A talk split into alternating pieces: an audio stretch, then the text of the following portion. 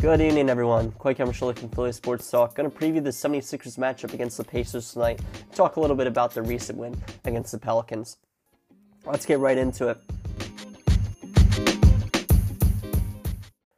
So sorry if I sound a little sick because I, I am sick, but uh, the Pacers, they're 21 and 17 this year. They hit the road tonight to come to the Wells Fargo Center to take on the 22 and 14 76ers. The Sixers, they are coming off a 120 to a 111 victory over the Pelicans. Zion Williamson, unfortunately, he got hurt in the game and is expected to be out for a minimum of three weeks. Uh, that is not good for the game. On the other hand, Tyrese Maxey is back for the 76ers and played 27 minutes off the bench in the most recent game, and he looked pretty good. So that is definitely a good sign. Embiid finished this game with 42 points, 11 rebounds, 5 assists. James Harden, 27 points, 2 rebounds, and 8 assists. But uh, let's not talk about that too much. That was a couple days ago. Let's talk about the game tonight against the Pacers. So the Pacers are only two games behind the 76ers in the East as they sit at the sixth seed. Uh, the 76ers are the fifth seed, but just three games back of the number one seed.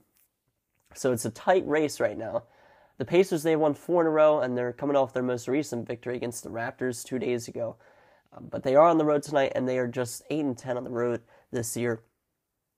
The 76ers, they're currently 5.5 point favorites. Um, this is a solid Pacers team. I, I, really love Halliburton. I always have. Buddy Hield, he is a solid player. Rookie Benedict Math- Mathurin. Um, I, I, don't really know how to say his name, honestly. He's been great this season.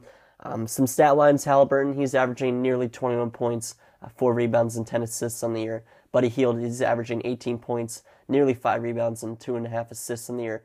And rookie Mathurin, he's averaging 17.3 points, 4 rebounds, and 1.4 assists on the year. So some solid stat lines. Let's go to a quick commercial break before we get into the injury reports, keys to victory, and my prediction. For the injury reports, the 76ers, just Joel Embiid is questionable with left foot soreness, um, but I, I, think he'll play.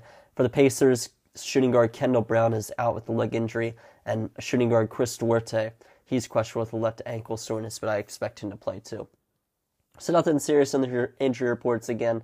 I think Embiid's going to play, no doubt, but we'll see. My keys to victory: just limit production from the Pacers bench. They have a solid bench. Um, this is one of those games where I feel like a like a, a different kind of player is gonna have a big game, like a Benedict Mathurin kind of guy.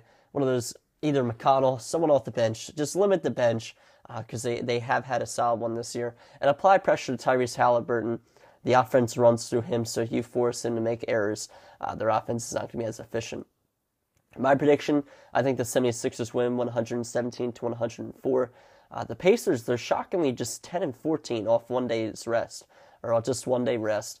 Um, yet they're 6 and 1 on zero days rest. So a little confusing there, but overall, this I think the 76ers will win this one. I'll recap out hopefully tonight, if not tomorrow. I'll, I'll keep you guys tuned on Philly Sports Talk Instagram page, which is philly.sports.talk underscore, no capitals. Thank you for listening. Go 76ers.